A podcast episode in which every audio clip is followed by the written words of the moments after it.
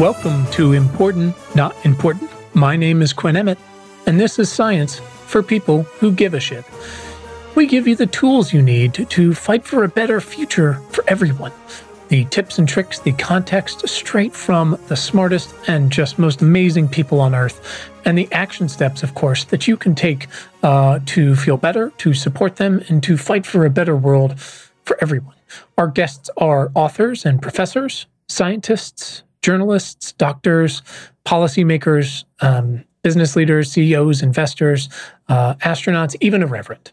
This is your friendly reminder that you can send questions, thoughts, and feedback to us on Twitter at importantnotimp, or you can email us at questions at importantnotimportant.com. You can also join uh, thousands of other smart folks and subscribe to our free weekly newsletter at importantnotimportant.com. Folks, this week's episode is asking, hey, what can we learn from plants? And our guest is the tremendous uh, Dr. Beronda Montgomery. She's the author of the new book, Lessons from Plants, from the Harvard University Press. Folks, uh, her book and this conversation are were incredible so thoughtful, so so practical, so eye opening.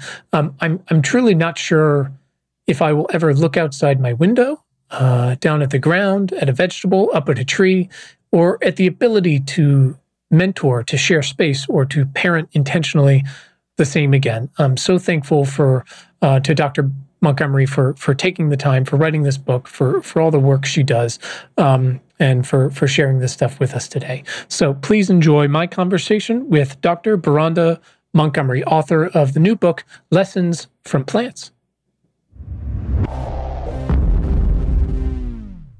Our guest today is Dr. Beronda Montgomery, and I am asking her, what can we learn from trees? Dr. Montgomery, welcome. Thank you so much. It's a pleasure to be here. No, you say that now. Give it an hour. Dr. Montgomery, could you tell us real quick who you are and what you do? Yeah, so I'm Beronda Montgomery. I'm currently a faculty member at Michigan State University, but I've been a writer since I was about four or five, if, if we listen to my mother.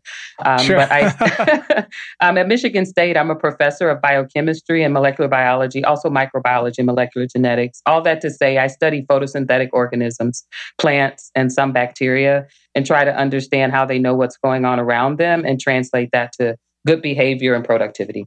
So was one biology not enough for you? You had to do like six of them? No, you know, I think I think I must be a good colleague because it's I call it the share Beronda plan. I keep getting jointly appointed in multiple departments. So either I'm a pain in the neck and they all want to keep an eye on me, or I'm a good colleague, or both.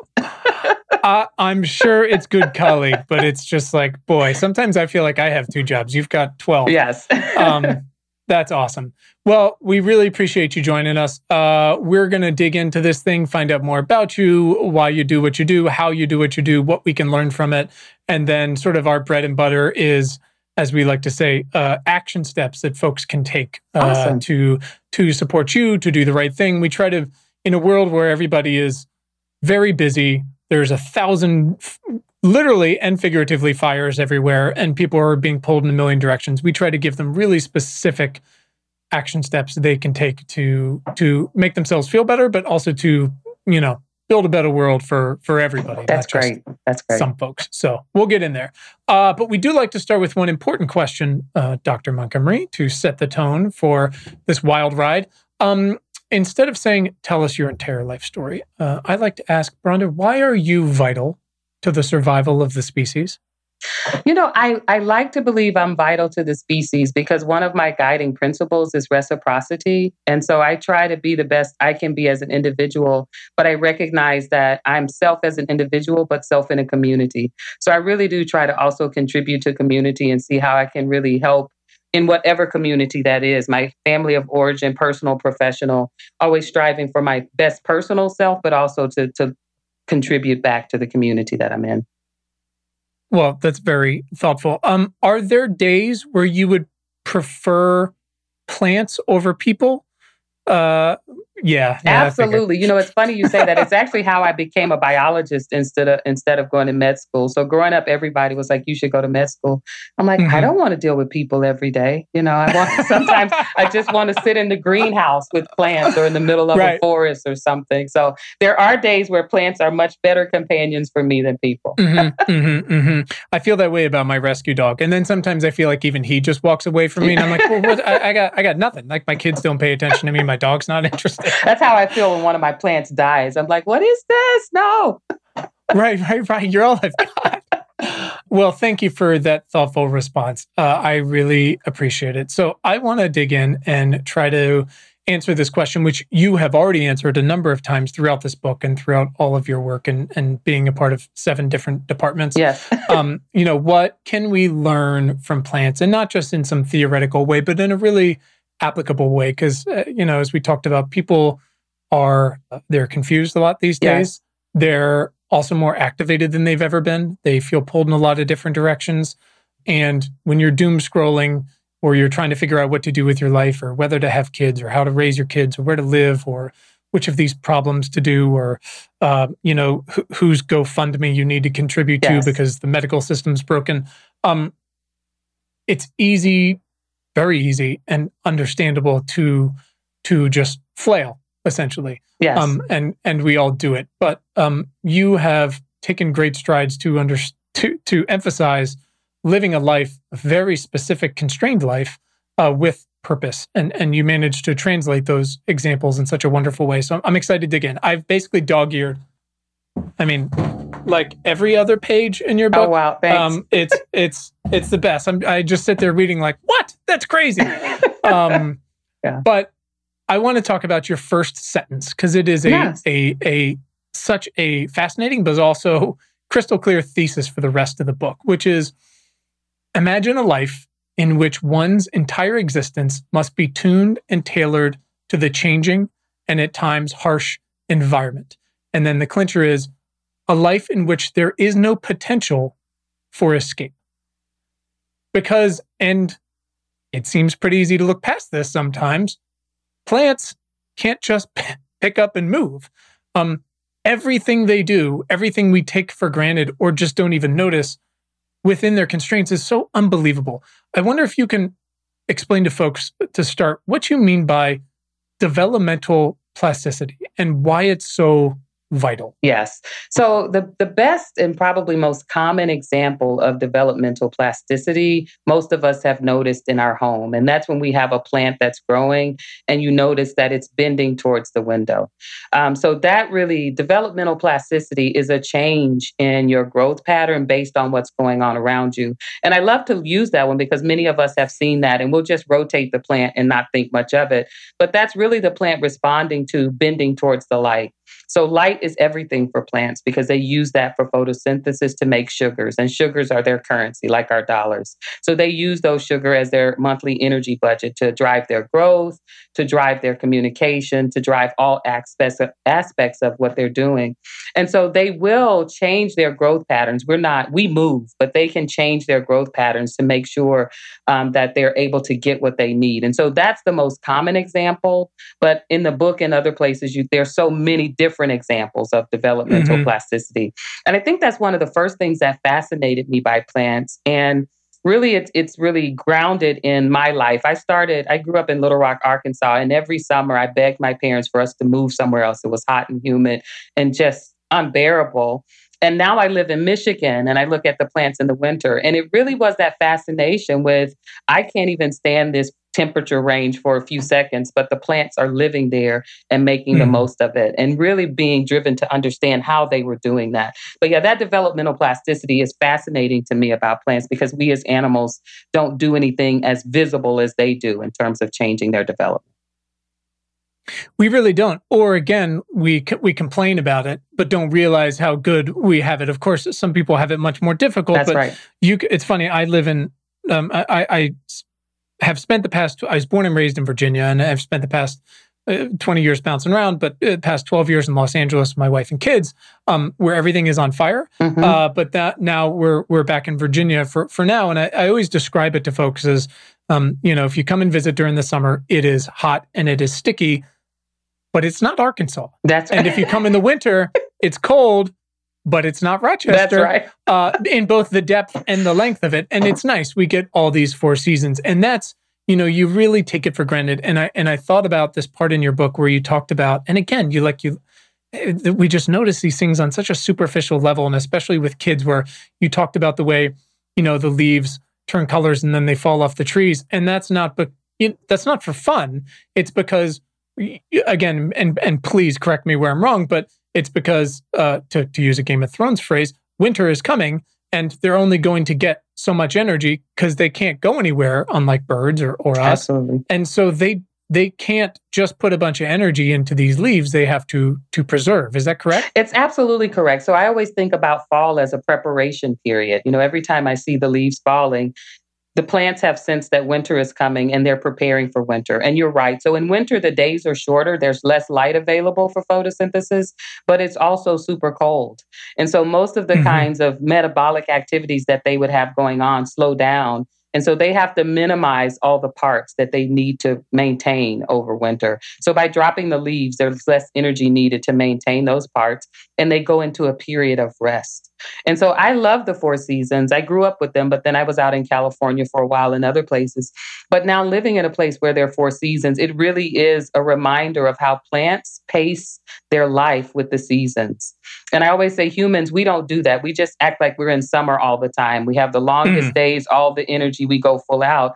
But plants have these seasons. And when fall is coming, they start to slow down and prepare for winter. And then winter is a period of rest.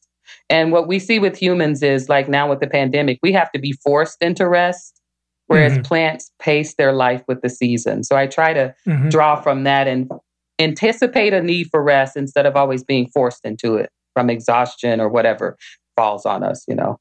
Sure, yeah. sure, sure. No, and it's it's funny because it's so easy when you've got little kids or you've got animals in your house, but mm-hmm. also plants to sort of uh, you know throw these personalities onto them. Yes, and and I also imagine the other way, which is I've I've always thought that one of my rescue dogs is like really close to talking. Like I, I keep thinking like God, he's got to be so annoyed that he's so close yeah. and yet so far.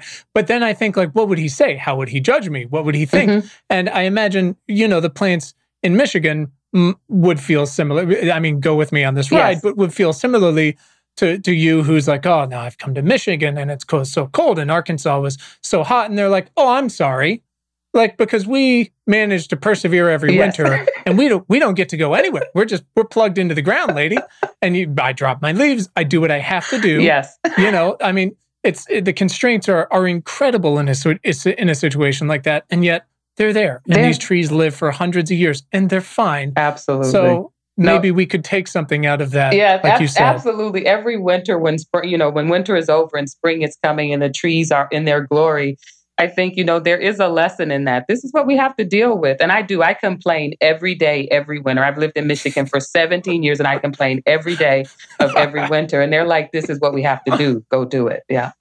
right, right, right. I'm so sorry that you get to get in a car with a heater yes. on. Like, yeah, that must be so hard for you. Um, I I appreciate that. Thank you for going down my my crazy lane with me on that. But I feel like it's an important. It is it. very much um, so. So and that obviously applies in so many different ways, like you said, in places with four season, places that are, uh, you know, when we look at succulents and the way mm-hmm. they they manage uh, to survive, and we just go, oh my god, how could they live out here? And they're like, well, we we make it work, yes. because we have to, because we can't go anywhere.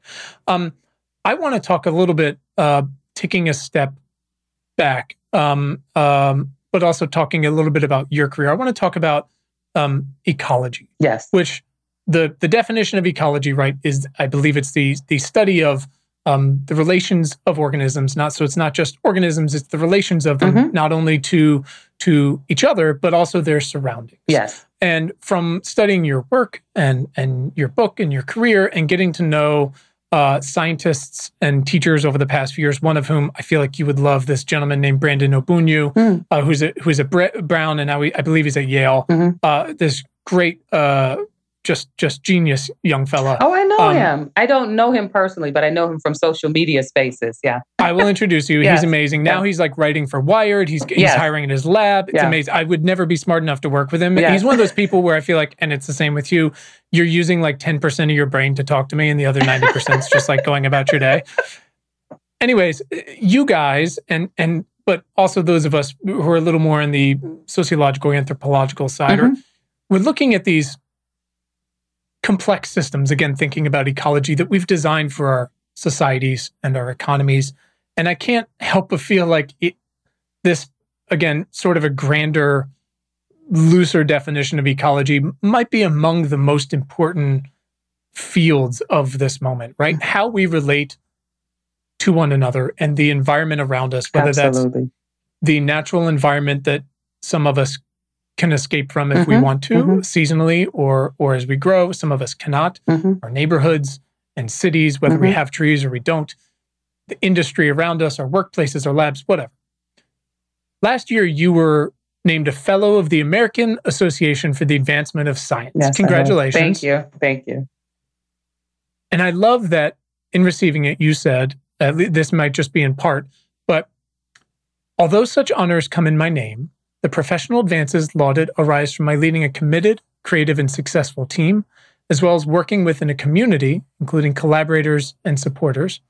And I'm thankful to each of the individuals, past and present, that I've had the opportunity to engage in my path. That is about your surroundings. Absolutely. And, and Rhonda, you seem to have spent, and I definitely have watched like a bunch of your YouTube mm-hmm. speeches.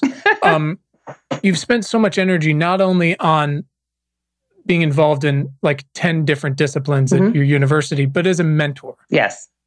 Which is the, I mean, this is just an awful metaphor, but, you know, being a, a gardener for, for this, this yeah. group, right? Yeah. yeah. When did you realize that you could be the steward, that mentorship and advocating for more and better mentorship could be such a significant part of your carving out your life and, and your career? Yeah, no, it's a great question. And I, you know, I love the the metaphor of gardener. I talk about it a lot as environmental stewardship, right? We have mm-hmm. stewardship over environment.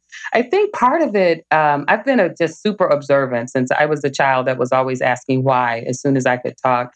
But as I was going through, you know, my own education, it became clear to me that the ways we define success, not only in a, you know, educational environment, but often in especially in the US, is what you've achieved personally.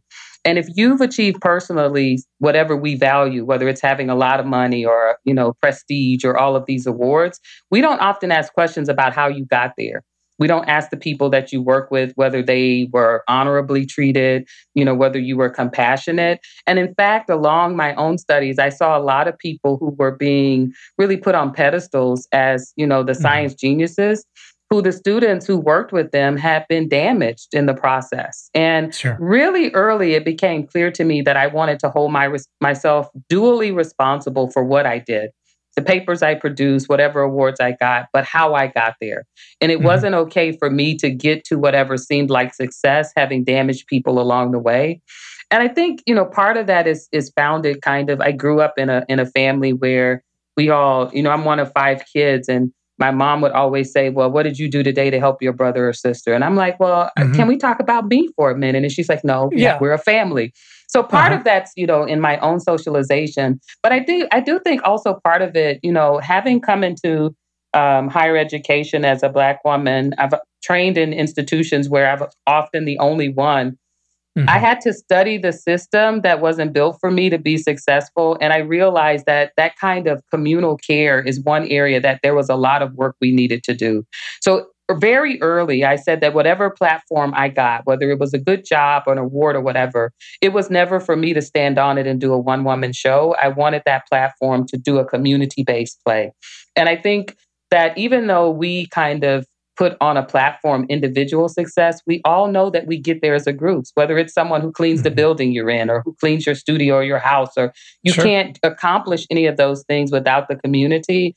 And I have just held myself responsible for really acknowledging every person who contributes. Just the other day, I was had I was on campus. I haven't been on campus much, but I ran into one of the custodial workers and she said, I saw you wrote a book. I said, I have one in the car. Let me get one for you. Right. And so she mm-hmm. was so excited. I said, You've been a part of this. You've been here for 10 years. So we've all sure. contributed to this. And that's just something I really feel is important for me to hold myself responsible for it seems like this this again this example that that people use and i'm going to use again and it seems such a, a lowest common denominator argument in the sense that uh, you know i try to take these complex systems and, and dial them down to first principles 1st mm-hmm. to understand like what are the immovable parts that we can't argue about and then what are these biases we have to take apart on, that are on top of them and at the same time you you see these examples especially I mean, in the past 25 years, but especially, and then uh, over the past year, there's just immense amounts of wealth and inequality in this country, and and people saying yes. like, ah, okay, how can we raise? We we don't want to raise taxes on the rich, uh, ignoring that they're historically low, or mm-hmm. on corporations or services, whether it's emergency relief or it's actually proactively building better ones. And and you see these people, and we we ask these quote unquote leaders that are that have that run these massive massive companies profoundly wealthy and successful companies and and we hold them up and and and they argue against these services or public schools and we're just like i'm sorry do you use stop signs yes or the police department Absolutely. or fire people or have you ever had a child in an ambulance it's like which part of the structural, like actual, you want to talk about infrastructure? Yes. The infrastructure of our country, do you not participate in that you feel like two cents of your dollars shouldn't go to? And, and obviously that's the much broader period. But like you said, this woman that works in the janitor services, like you can't do your job without the work that she does. And, and that is applied everywhere. Yes. Um, so, no, it's kind of crazy as hell when you think about, at least I think it is, that we are obsessed with philanthropy um, you know, and I have good friends who are fundraisers. I believe in philanthropy, but the ways in which we do it, we are obsessed with philanthropy. So we're obsessed with the billionaires and millionaires who give money, but we don't focus on the fact that they hoarded before they mm. became a philanthropist, right? And so sure. I think that you, we have to tease some of these things apart. And I think we all should have a spirit of philanthropy, but it's problematic when people are hoarding and then they give back in ways that they probably should have been giving back anyway. And then we celebrate them for being, you know, it's really crazy to me. I agree with you because we don't tease apart the ways in which we all are dependent upon the core infrastructure and yet the some of us who are the you know i shouldn't put myself in there i have some privilege compared to others but it seems it's the least who are able to give who are the ones who have to give the most. And then others who are hoarding give back and we're like oh we're so grateful. Thank you for your philanthropy. We really have to turn that on the head. I think it's crazy as hell. I, yeah, no, I, I, mean, I'm fully with you, and I feel like we could have a whole other conversation about this. But it, and and again, without getting too, too fired up about it, I mean, it's true. You see, you see, oh, look, they gave this donation to this university or to this climate change fund or, or whatever it might be, and it's like, yes, but they don't pay taxes. Yes, yes. Which is, look, it d- does, and and I'm pretty far on on the left at this point, but uh, you know, is is it often spent uh, poorly or in a mismanaged way? Of course, but also like it has the the essential services and infrastructure have been quite literally bankrupted for so long that you wonder why can't we build uh, why can't a state build a website uh, for to for COVID testing? It's like, well, how long do you have for yeah. me to tell you like how those structures have been? There's no IT department. Yes. like what, what are you talking about? How would they? Yes. because because no one pays for them. Um it's it's infuriating. And look philanthropy is wonderful. I have, yeah, I believe I, in I, it. Absolutely. I contribute as as much as as we are able to and often more, more than my wife would prefer me to. Um and uh you know it's it's these things can make a difference. I have friends who work in it who work in pediatric cancer, which is something that just should not exist. It is infuriating. Make it go away. That is great. But we, the the the long tail of that is is that GoFundMe pays for half of our country's yeah, that's medical right. Expenses. I was about to say and that's that is, the problem. Yeah. There's a middle ground where we hover and everyone gets to participate, and there's a stand philosoph- uh, philosophical standard of uh, give back this much, this and this. But but it, there can be the base contributions that everyone has to make. Yes. And if you've if you've had all of this wealth that you've been born into or you've you've profited from in some way to build your companies, you should have to support more. And it's it's crazy. And like you said, we we have these arguments about the people with the least give the most. I mean, it's it's not even an argument. It's just math, and it's out there, and it's it's crazy. It's well, so much it's, harder. You know, exactly when we get to the place where GoFundMe is the way that people are dealing with the emergencies in their lives, whether it's healthcare right.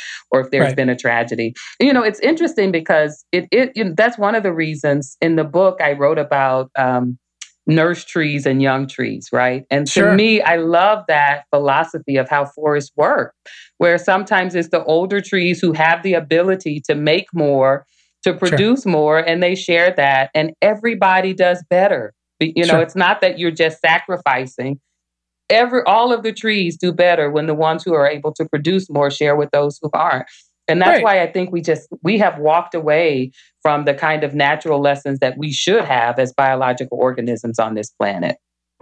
Can you imagine if huge oak trees were like, sorry, I built a business, you got to make it on exactly. your own? Like, that's crazy. exactly. All right. I want to come back to the, to the exactly. mentoring part. Thank you for dragging us back. Two things. Could you tell me a little bit about what that looks like for you? Again, you work in 22 different departments. How does the actual act of mentoring and the preparation that goes into it. How is that a part of your day to day career and your week to week and, you know, semester by semester? How does that practically work and, and sort of further, you know, any tools and tips and philosophies you've found that can be universally applied? Yeah, I think, that? you know, the biggest, the, at the core of how it works for me is recognizing that I'm not trying to reproduce myself. I think too much of mentoring works through people kind of, I call it imprinting, where you're like the mother duck trying to show the baby duck how to be just like, like him. There's right. a lot of that that goes on in these spaces. And I think early what I realized is that some of that is well intentioned. I think most people, when they're happy doing what they do, they assume someone else would be happy doing what they do.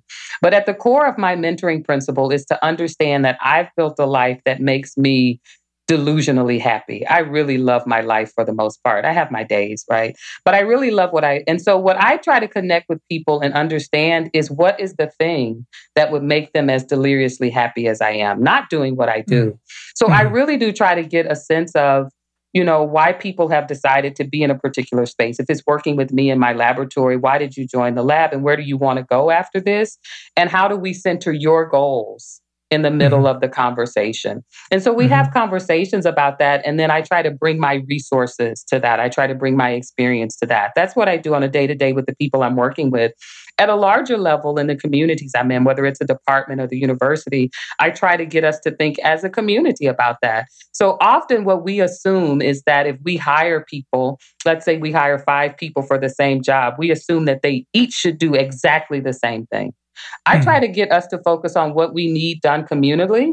And maybe you, Quinn, are better at talking to people and I'm better at writing. So why should we both be forced to write and talk to people? You can sure. talk to twice as many people and I can write twice as many papers and we get everything we need to get done. So sure. I really do try to get people to focus on how we can align what needs to be done with people's individual passions and motivations mm-hmm. and gifts. Because if you can help people to work in the range where they really are working behind their passions, people will work much harder and much longer because it's mm-hmm. feeding some kind of internal goal.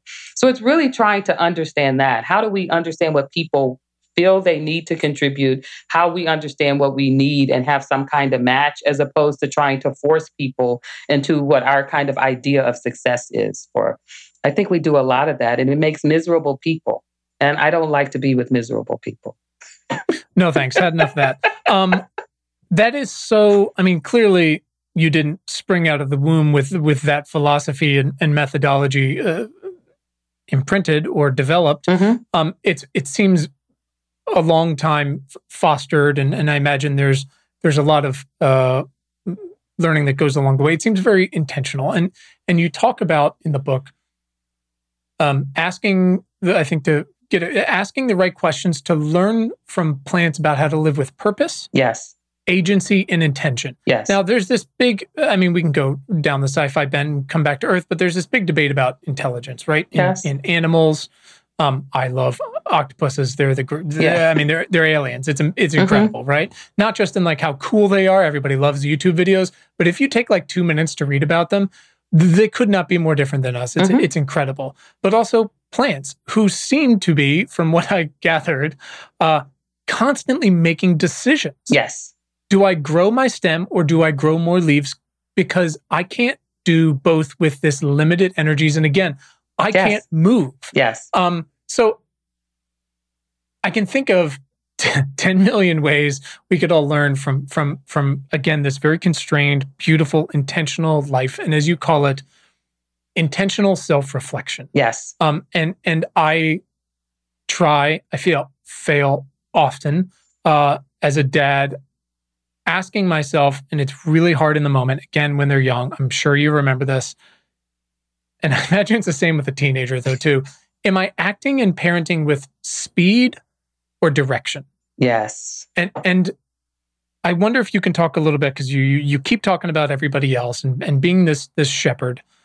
How do you apply this intentional self-reflection and, and the actions that come from it yourself? Like what is that what has that done to your day-to-day and as a parent and a mentor? No, I think self reflection, I have come to realize, is one of the most important parts of my life for staying centered as much as I can feel centered um, and staying in tune. And part of it is, uh, it's interesting. Part of the ways in which I really got to be really intentional about self reflection goes back to my being a scientist, where self reflection was a time for me to look at the data and see what the Mhm. data was telling me about things. So, you know, at the end of each week, I spend a little time thinking back on which part of the week really felt fulfilling and happy to me. And I marked down which meetings those were. And I spend a little time thinking about which days I was super frustrated and what I Mhm. was doing. And I write that down. And over time, I realized that, you know, there's like one committee that always frustrates me. Then I say to my supervisor, I need off this committee. It's not working for me. And, you know, sometimes there are things that you can't get out of. And so I think about people who I enjoy being around. And if there's something I can't get out of, I go to the list when I've reflected on when I spent time with this person, I always laughed or I felt like we worked well together, collaborative. We came up with good ideas. And so I really do try to reflect on that. And if there's something that I can't get out of doing that I don't enjoy, then I try to draw people who I like being with into doing that with me. And so I'll Mm. show up to the meeting knowing that I don't want to work on the meeting, the, the topic of the meeting, but I get to hang out with people that I like. And so Sure. I think those kinds of reflections, you know, when are there times that I'm doing what I love to do and how can I bring more of that into my life? You know, when are there times and spaces where this really doesn't, it feels painful, it's not rewarding? How do I get out of that? And then who do I like to be with? Or not even that, who do I work well with? Because I, a few years ago, I started writing with a friend of mine who I like to be with, and we both realized that our writing got horrible because we were Hmm. not good writing partners. And so, you know, sometimes Yeah. you have to feel, figure Sure. out who am I productive with. But I Sure. really do take little notes. Um, it doesn't take much time. At the end of the week, I spend 10 minutes just making notes about things. And then Sure. over time, I'll sit with that. But at the end of each year, I take a retreat and ask, when, would I, when was I deliriously happy this year? When was Mm. I not? Who was I with? And I reorganized my calendar to try to have more of the time and space that I felt rewarded and fulfilled and happy, and take things off my calendar that really leave me um, feeling drawn out. And I think we don't do that enough. We kind of just sometimes assume somebody put me in this job, I have to do it. Somebody put me on this committee, or I'm doing this in the community. And I just, particularly after this past year and the, the last couple of years, my father passed away, then there was a pandemic. I was already intentional, but I'm even more so intentional now because life can turn on a dime, right? Where Yeah. you're stuck in your house. And I was I was asking questions about my space. Does it does this space make me happy? I'm stuck here for nine months. This chair does not make me happy. It has to go. You know, so it's from really small things to big things. But I think over Yeah. time, it's really first of all given me a sense that I have some control over parts Sure. of my life. And even the parts that I don't have control over, I have over control over who I do those things with, which still Mhm. gives me a sense of control about being in that Right. space. So that kind of self-reflection has been so important for me to feel grounded and hopeful and like I have agency um, Sure. on a day-to-day basis. And again, like those are all a list of things that I feel like I have written down in some Evernote file to do at some point or to do every week. And then I make myself feel guilty that I didn't do them. Whole different therapy session you don't need to be part of. But it matters. And then, like you said, it becomes, and I don't want to uh, um, be be so cold about it, but if you sit once a week for for however many 15 20 40 weeks in a row and you notice that this meeting is making you unhappy that's data That's right. and now you go oh that's out of here yes, Um, absolutely. but it's also it's so funny like it's it's we, we are so lucky. And, and again, not everyone is this way by any stretch. I mean, we saw, you know, how many folks on on factory meat lines were not mm-hmm. able to get out of their jobs That's this right. year, or to not say like, I don't want to work with Sam because um, they're first to mm-hmm. process fifteen hundred pigs an hour, mm-hmm. whatever, next to whoever, and be exposed.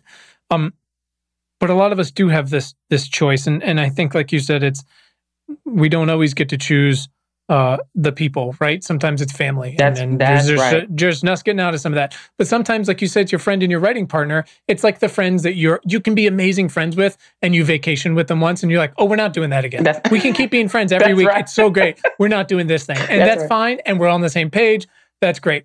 But again, how lucky are we? Because plants don't get to do that. They don't get to go like well, Sam the wildflower, like not interested in yeah. this guy. You can't move.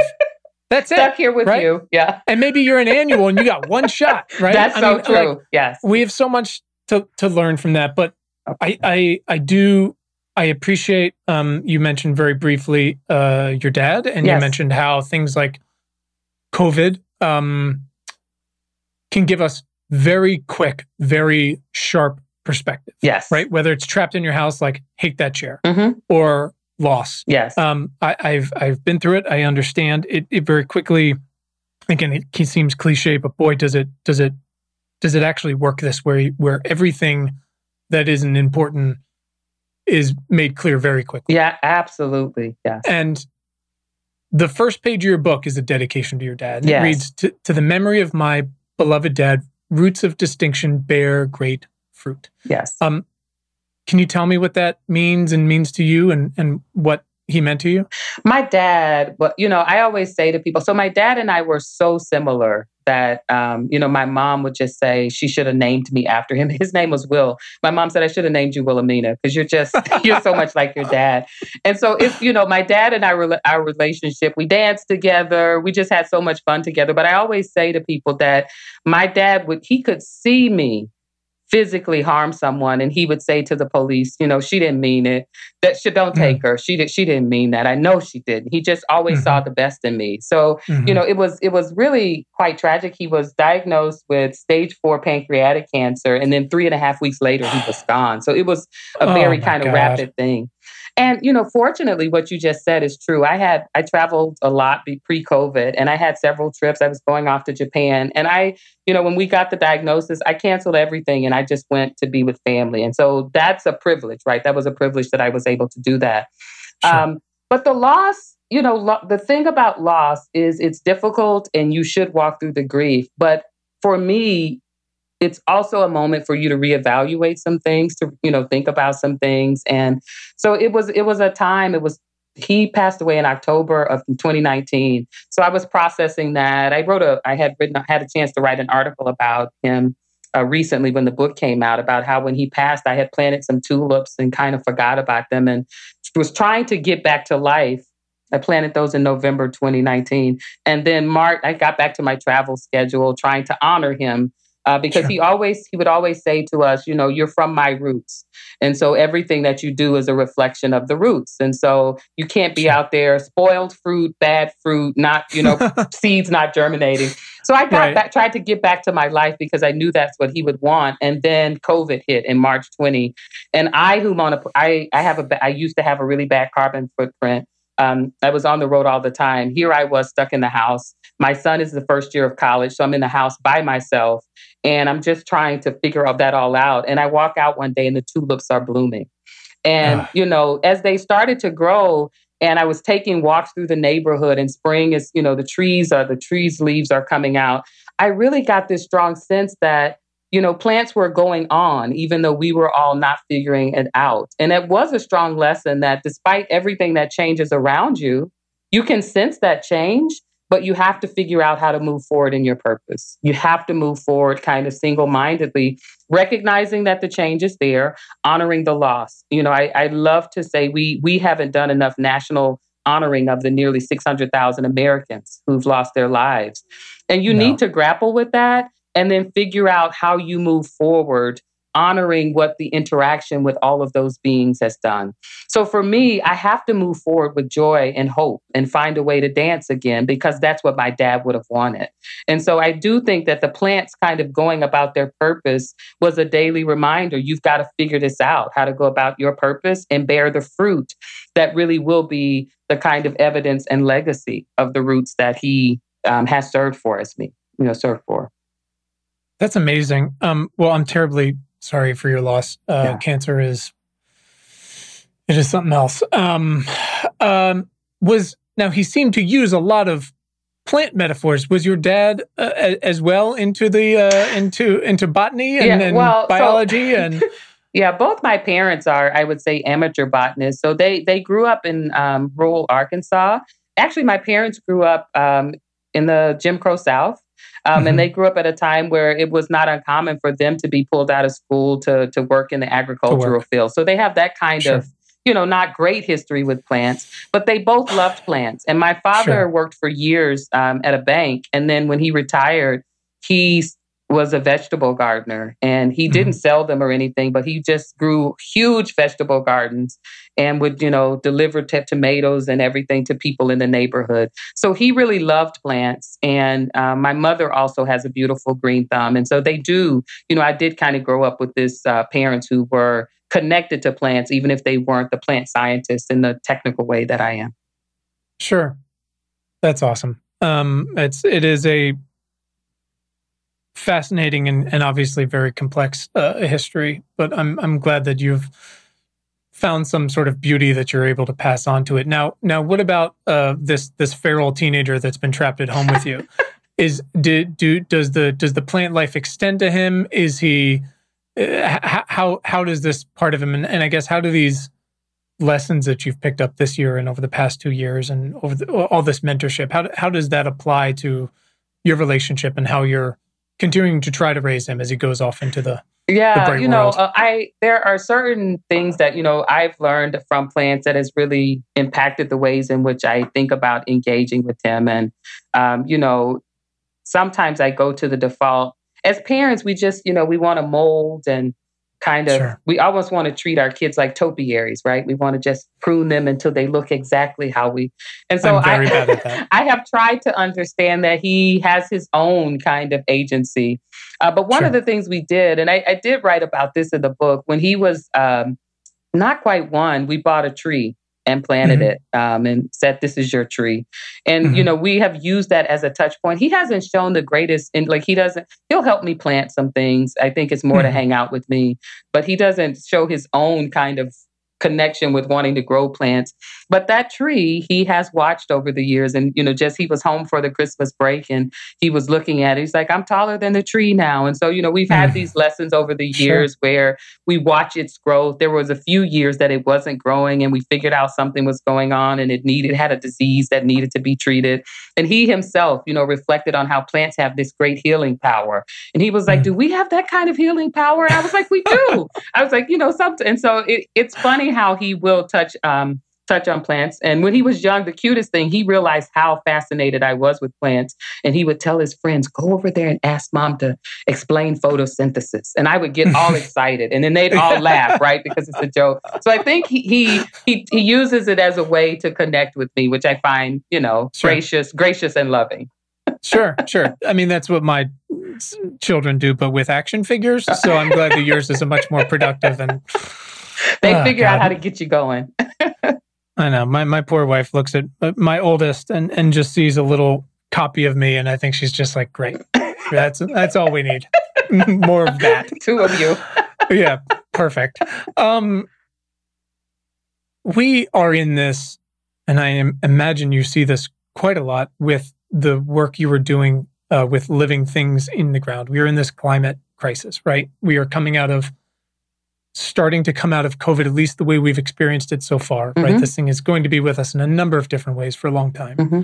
We've got just massive inequality, right? We've got this desperate need for environmental justice in a thousand ways. We need better jobs, cleaner air, and, and more affordable water. And we need a health system that is uh, proactive and focused on communities and, and wellness. And so I, I, read this section again. It blew my mind in uh, in isolation, but also as I'm continually trying to find ways to to to hone this this philosophy of of how we can all work better together.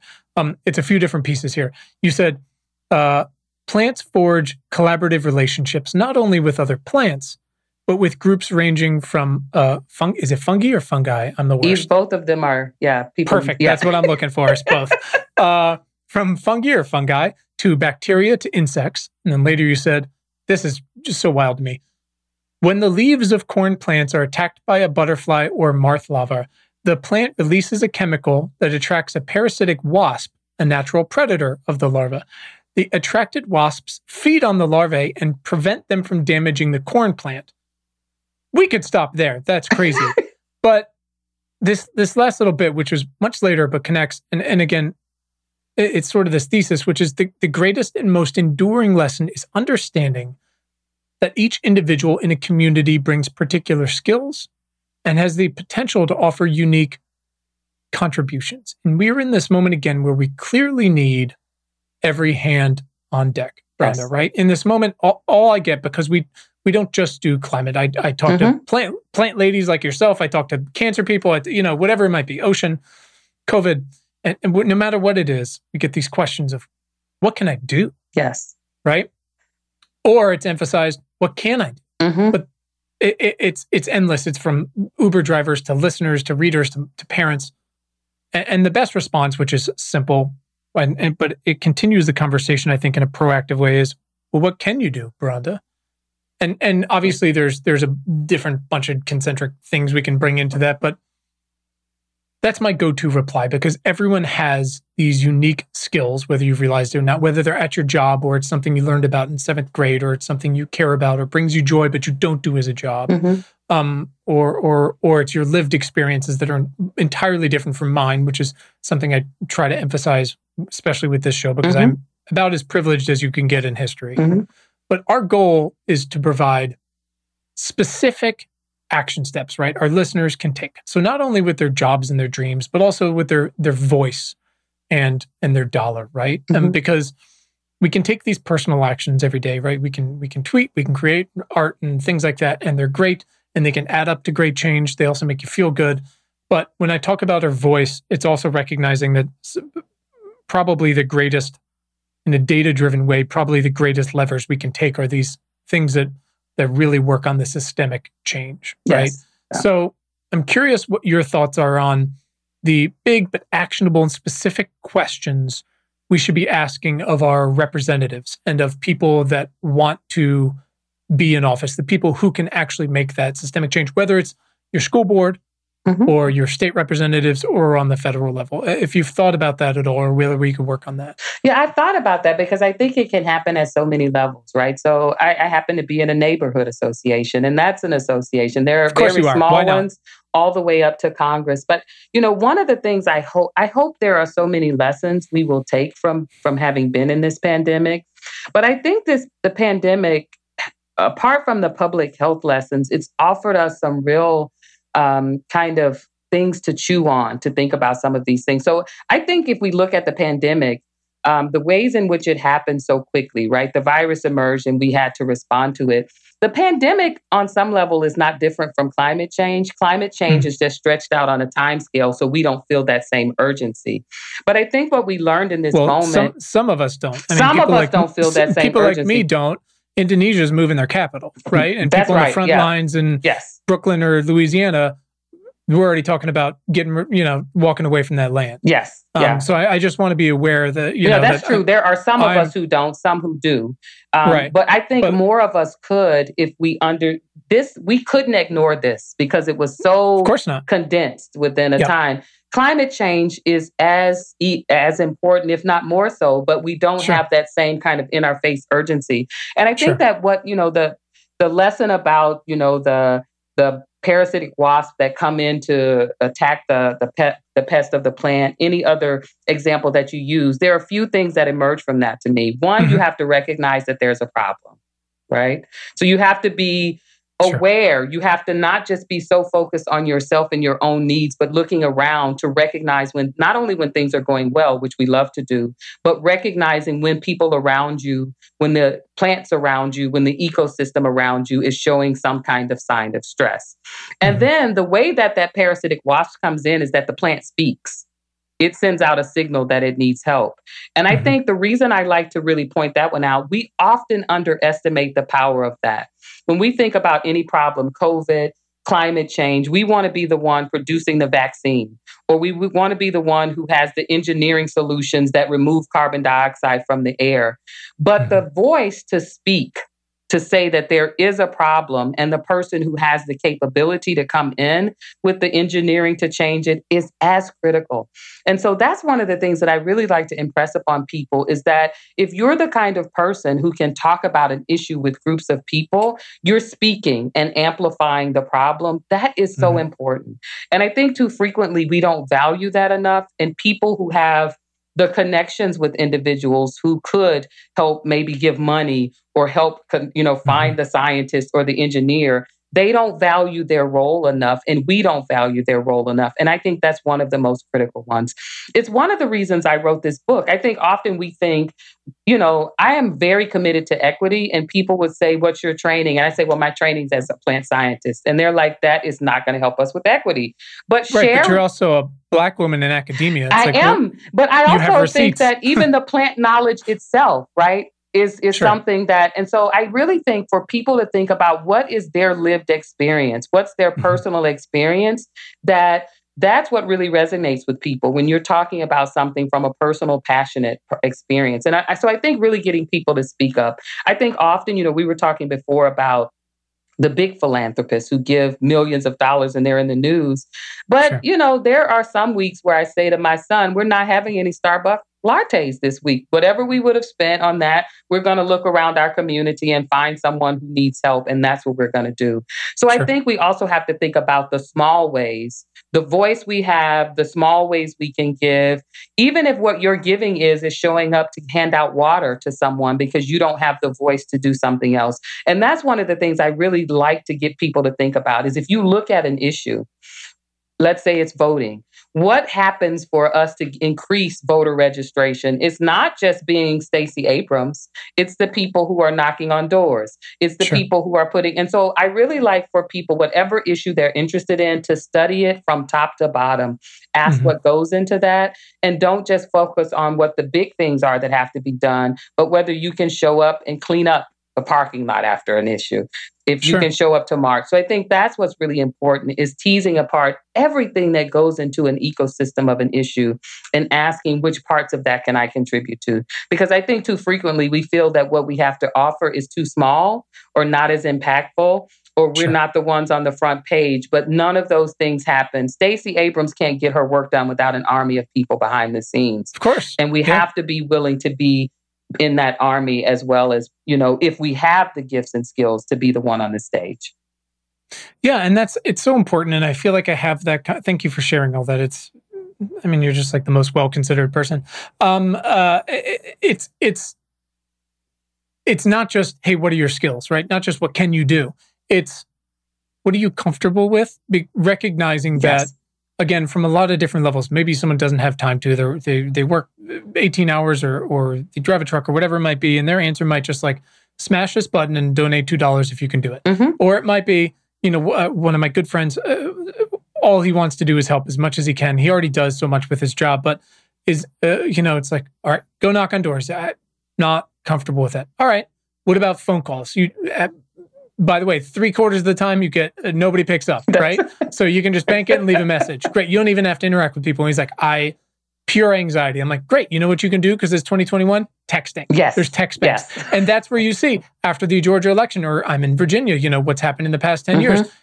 You don't get at the end when the when the director, when your Stacey Abrams says, we texted you know, our youth texted 700,000 people, whatever. You don't get that by one person That's at the right. top by Stacey doing it or whoever it might be. It's everybody. You can do it from your couch in your in your sweatpants with your plants, whatever you want. Like find there Absolutely. are so many different ways to do that thing. So it's asking like it's it's what are your values and what do you care about? Yes. Again, on a local uh, level, you, no, no, one's asking you to like go to city council and like bang on the gavel and, and make a speech. If you can and you're up for it, let's go. Yes. I'll drive you there. you know, but like you said, someone's got to pick up the trash after that event so that you can leave a good footprint and you can show that like this is what we do and who we are and that matters. Absolutely. Absolutely. Um, what about if if you have any specific suggestions for their what someone can do with their dollar? Are there any organizations that you really love and you believe in supporting, whether it's locally or nationally or whatever it might be, where people can contribute in some way? Because again, that's the way some, whether it's on a big level or a small level, the way some people are are like to support. They like to look at it and go like, I'm such a big fan of this person's work. How do I support that? Or I really care about this thing. Who's effective that they love? No, you know, I one of the things that I do really recommend that people do, whether it's a national disaster or if it was in the middle of the voter registration or Black Lives Matter, I think too frequently what we do is give to the Red Cross, the National Red Cross. And I'm not yeah. saying you shouldn't give to the national organization, sure. but local organizations are suffering. And so, you know, one of the things that I love to do when there's ever any issue that's come up is to look locally for people who are doing that work and try to figure out how I can give to them locally. And I think that mm-hmm. too many of us um, you know, I think about the millions of dollars that went into the Red Cross and Black Lives, the National Black Lives Matter, and they'll do good money, do good work with that. But the sure. local organizers, many of the local organizers are the ones who are working 40 hour a week jobs or two jobs and still volunteering that work. And so, yeah. you know, part of that is reaching out to your local organization, city council to find out, you know, who's doing that kind of work. But that's where I always go first local food banks, local organizers. Um, to really try to support that on the ground work in your own community.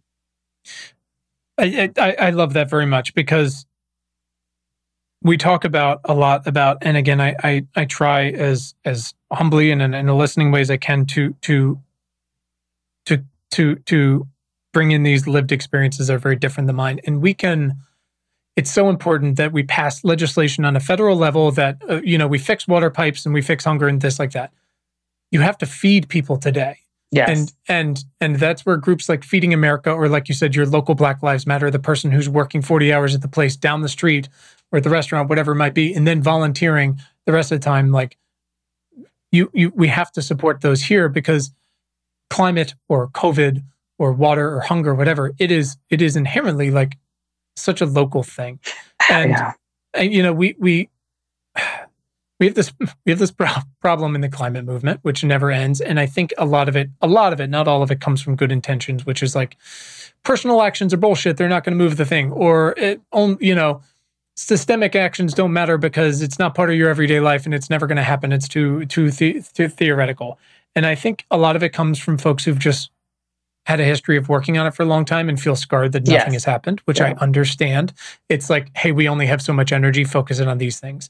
A lot of it comes from, look, we know that these companies have been gr- greenwashing, for for lack of a better word, for 50 years. We have emails and receipts and letters. They've been lying to you. You know, planting a garden isn't going to put those companies out of business mm-hmm. and make them stop polluting your neighborhood. Mm-hmm. But what I have realized and and and tried to lean towards as folks have told me because all I, I ask for feedback all the time is people really want this sort of portfolio of actions of what are the things I can do in my day to day that make me feel attached to this thing personally and in my neighborhood association or my school board or city council running for office, mm-hmm. whatever it might be. Um, because it does happen on a day to day the air you the air you're trying to breathe is the air in your neighborhood, yes. whether it's from postal truck or school bus or highways, right? Um, federal legislation will help. Buying a bunch of electric U.S. postal things are going to help. Your school board can't do that. You feel it on a day to day level, right? Um, so I, what I've realized is, is, is trying to help point people in the direction of, of look, pull these systemic levers, call your Congress people as much as you can, and insist on this and, and march, but also like do these things because sure, there's definitely moments and applications where uh, one precludes the other, where people go, look, I only have enough energy, Beronda, for, mm-hmm. for one of these things. Mm-hmm. I don't have time. I don't have money. But I, I, I find that people become most invested, I guess, by by giving them this spectrum of things. So so I no, appreciate I your and I think your perspective need, on that. Yeah, you need all of those things. And what you know, the one other thing I would add is trust the young people and find the young people. I think about, you know, I'm here in Michigan, less than an hour away from Flint. And yeah there could have been legislation to fix that issue with the pen stroke and yet little miss Flint i forget her her name little miss Flint has been on the case right and yeah. so i look on our campus some of the biggest changes we've seen on our campus are when the students organize so i've sure. learned to follow the young people as well and see where they are and ask them what do they need because mm-hmm. sometimes they don't have the resources, but they have the voice and the energy. So I think that's critical too. yeah, I mean, and a lot of the times I get, and I, I, I'm technically not that old. I feel a thousand, um, but I feel even older. I feel like the I don't know if you've watched Indiana Jones, but mm-hmm. in the Last Crusade when he goes and finds the knight who then yes. just falls over when Indiana Jones. Gets, that's where I am at this point at the end of every day. Uh, like, thank God you've come. Um, but never more so and in the most endearing way. When you talk to some of these younger people and i'm like what do you need? They're like give us money and get out of the way. Yeah. uh, uh okay. I mean thank you but also okay. Uh, and sure great. And it's the same way you know we talk to um, you know we've made an effort. I'm i'm a, a, a pagan atheist monster but i was a religion major mm-hmm. at a mm-hmm. liberal arts school. Um, so we we've made an effort to really talk to reverends who are and, and folks like that or um, you know, Hindu leaders and Buddhist leaders mm-hmm. who are involved in environmental stuff. And often their answer when I say, what are these specific action steps are, give us money to do our thing because you're not the right messenger. And and that's true because the messenger really matters. Yes. Um so so uh, you know there's no I try to come at it as as humbly as I can, which is just like, no, I I don't care. Mm-hmm. But what is the thing that's going to make you most effective and, and, move this needle? So so I appreciate that. Like you said, it's it's the young people that Oh man, I, I get so offended when people are like young people don't want to work hard. I'm like, ah, have you seen them? what are you talking about? this is crazy. Yeah. Um, all right, Beronda, I, have kept you for long enough. Last couple questions. I'm mm-hmm. going to let you go back to whatever your 400 jobs are today. um, um, when was the first time in your life when you had, you realized you had the power of change or the power to do something meaningful? so I'm laughing. There's a there's I have to give you two quick ones. So the first one, I didn't understand my full power. At four and a half, I started kindergarten and tried to have a crusade that I should be able to read to the class. And I got a teacher fresh. She was she, this was her first job out of college. and I said to her, I should be able to read to the class. And she said, No, that'll discourage the other kids. I said, This would empower them, I think. Sure. And so yeah. she refused. And I told her, I said, You're the worst teacher I've ever had. And she started oh. crying. And I realized the power, and I, I said to her, I'm so sorry. I said, if I were you, I wouldn't let a four year old make me cry. But I realized then the power of words. And I really tried not to. I, am serious. I, I was just devastated for weeks, my mom said, about how I had hurt her feelings. But I think um, in college, I got involved in some organizing um, over some decisions that were being made about curriculum. And, you know, we did some sit ins and all of that. And I realized mm-hmm. then the power of voice in community because it was sure. a collective of us. And so I think over the years, I've realized the power of speaking up, but it was around, you know, as a, a, teen, early 20s, the power of the collective became mm-hmm. really critical to me. And so I've always tried to kind of guard the ways in which I build trust with my own voice, but then also ask who do I need to be in community and conversation with, because that's where mm-hmm. real power for change comes, I think. Sure, yeah. sure. Um, that's helpful. And that that poor teacher. I know they should have they shouldn't have done that to her. I mean, my, my my my daughter is uh, um, they're still doing Los Angeles public uh, uh-huh. school rem- remotely. We we just we haven't gone back for a thousand reasons, mm-hmm. but um, you know, her her teacher is a is a first year trying to do kindergarten remotely. Oh my! During COVID for her, her first year, and and you know, some parents will get frustrated. And I'm, my mom was a kindergarten teacher, mm-hmm. so I, I'm just like, you got to give this lady a minute. I mean, are you kidding me? Kindergarten, hard enough. Are you serious? Like, I, I coached enough youth sports and, and swim lessons and things like that. That's that's awful. But if a kid doesn't listen in swim lessons, they just drown. You can yeah. hold that over them. Kindergarten, hard enough. Over a computer, I watched this poor woman. You know, a kid just literally walks away. What can she do? She can't do anything. No, I know. My friend has a kindergartner who keeps turning off the video, and her mom's like, "You oh, can't turn God. off the video." She said, "I need a break." and I, I empathize. I get it. No one is supposed to be on these computers yeah. that long, but these poor teachers. No, I those mean, teachers. I tell you. I tell you. Oh my God. All right, uh, Beronda. Let's pay it forward here. Who is someone in your life that's positively impacted your work in the past six months? Oh, in the past six months. You can't say a plant. It's got to be a person.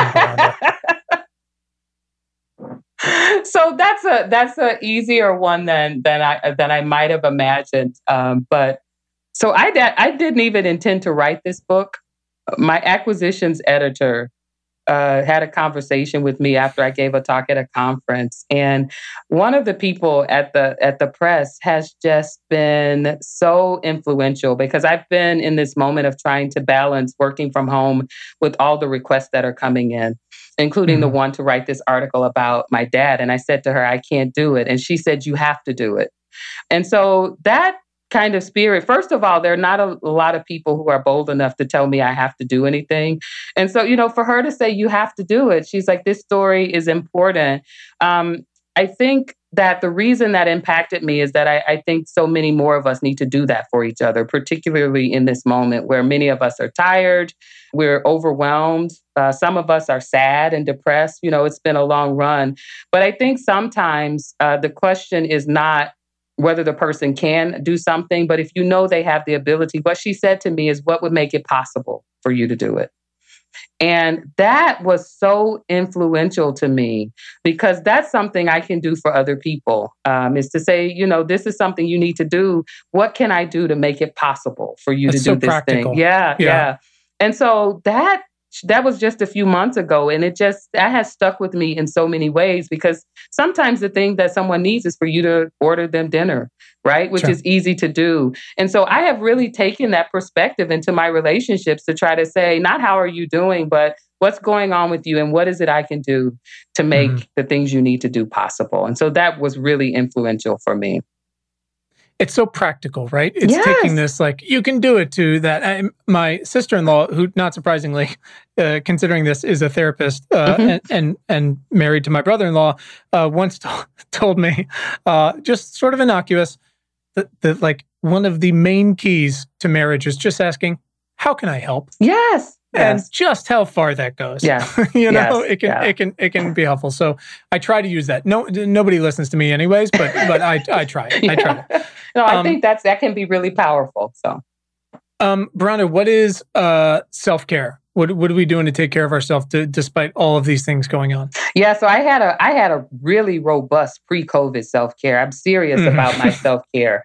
And you know, I was I in I was in Zumba classes 3 times a week at the spa, you know, having sure. lunch with friends. So now in the middle of COVID, self-care has been um, using Zoom for good. So I have a couple okay. of college friends. Once a month, we have a happy virtual hour, um, taking walks, um, just getting away from the computer and going out to look at, you know, take a walk in nature um, is really important, but also spending time, however that is, whether it's on the phone or virtually with family has been really important for me in this moment. I think as there's, you know, so many people have lost so many. My mom lost two brothers. As there's been so much loss, self care has been uh, really making sure that I'm connected with the people who, if I'm in the hospital on a ventilator, they're the ones who are checking on me. And I think sure. too frequently we put our time and energy in workspaces and other spaces, and the people who care the most about us get the least of us and the sure. last of us. And I've been trying to flip that. So self care has really been about that. I love that, and that last little bit about the people who, who we love the most and who love us get get the least of us because because of this American way we've dialed of of, yes. of, work and expectations, and it's so true. I mean, I tried not to go home to my to my to my kids with with the last of my energy, yes. but because it's not fair to them for them to be tired and me to be tired and mm-hmm, cranky. Mm-hmm, you know, I want to give them something. So yes. I appreciate that's that living with direction, the the self reflection. Yes. Um, last one. What is a book you've read this year that's opened to your mind to something you hadn't considered or changed your thinking in some way? So and we've got a whole list of recommendations on Bookshop. So yeah, so one I've done a lot of reading this year and attended a lot of book events, but one of the books that has really just stuck with me is "Breathe: A Letter to My Sons" by Imani Perry. So okay. she's a professor at Princeton. She's the mom of um, um, two African American males. And she wrote this letter to them about everything, about how to mm-hmm. find joy even when there's other things going on. But she says something in the book that has really impacted me. She said that awareness is in is not in and of itself a virtue. That awareness has to be coupled with a moral imperative. And I think that fits mm. to what you were saying about how, you know, you like to talk about action. And I think a lot of us have had an awareness about so many things in this past year, whether it's public health or uh, Black Lives Matter or whatever number of issues, climate change. But awareness in the absence of a moral imperative is not going to get us where we want to be. And so the book itself is brilliant, but she has a couple of nuggets in there like that that are just life principles that really deeply impacted me. I love that. Um, that's fantastic. Thank you for sharing. We'll throw that on the list, and I will add that to my list of books that just keep piling up that I'm trying to make my way through. Um, it's a good problem to have. I know it could be worse. So like I tell my wife, like my vices could be much worse than this. Clearly, you know, um, support small bookshops. Yeah. Um, Beronda, where can our listeners follow you online should you choose to go that way? You sure. yeah. To- so um, I'm on Twitter at Beronda M. I'm on Instagram at Beronda underscore M. And I have a website, BerondaMontgomery.com, where I drop blog posts every once in a while. So beautiful. Yes. Um, well, listen, thank you, Dr. Montgomery, for your time and your expertise and your life lessons here. Um, I feel like a changed human. Um, thank you again. Again, this the book is tremendous. Um, it is just it's gorgeous. It's it's so thoughtful. There's again, there's ten thousand little things that I have underlined where I, you know I just have like WTF written next to them because it's just yeah. like, what are you talking about? How's that possible? Yeah. Anyways, folks, uh, lessons from plants uh, is out there. Beronda Montgomery, thank you very much. Thanks. I really this appreciate was an it. absolute pleasure. Thank you for the invitation. Thanks to our incredible guest today, and thanks to all of you for tuning in. We hope this episode has made your commute or awesome workout or dishwashing or fucking dog walking late at night that much more pleasant. As a reminder, please subscribe to our free email newsletter at importantnotimportant.com. It is all the news most vital to our survival as a species. And you can follow us all over the internet. You can find us on Twitter at important not imp. Just so weird. Also on Facebook and Instagram at Important Not Important, Pinterest and Tumblr, the same thing. So check us out, follow us, share us, like us. You know the deal. And please subscribe to our show wherever you listen to things like this. And if you're really fucking awesome, rate us on Apple Podcasts. Keep the lights on. Thanks. Please. and you can find the show notes from today right in your little podcast player and at our website, importantnotimportant.com. Thanks to the very awesome Tim Blaine for our jam and music, to all of you for listening, and finally, most importantly, to our moms for making us. Have a great day. Thanks, guys.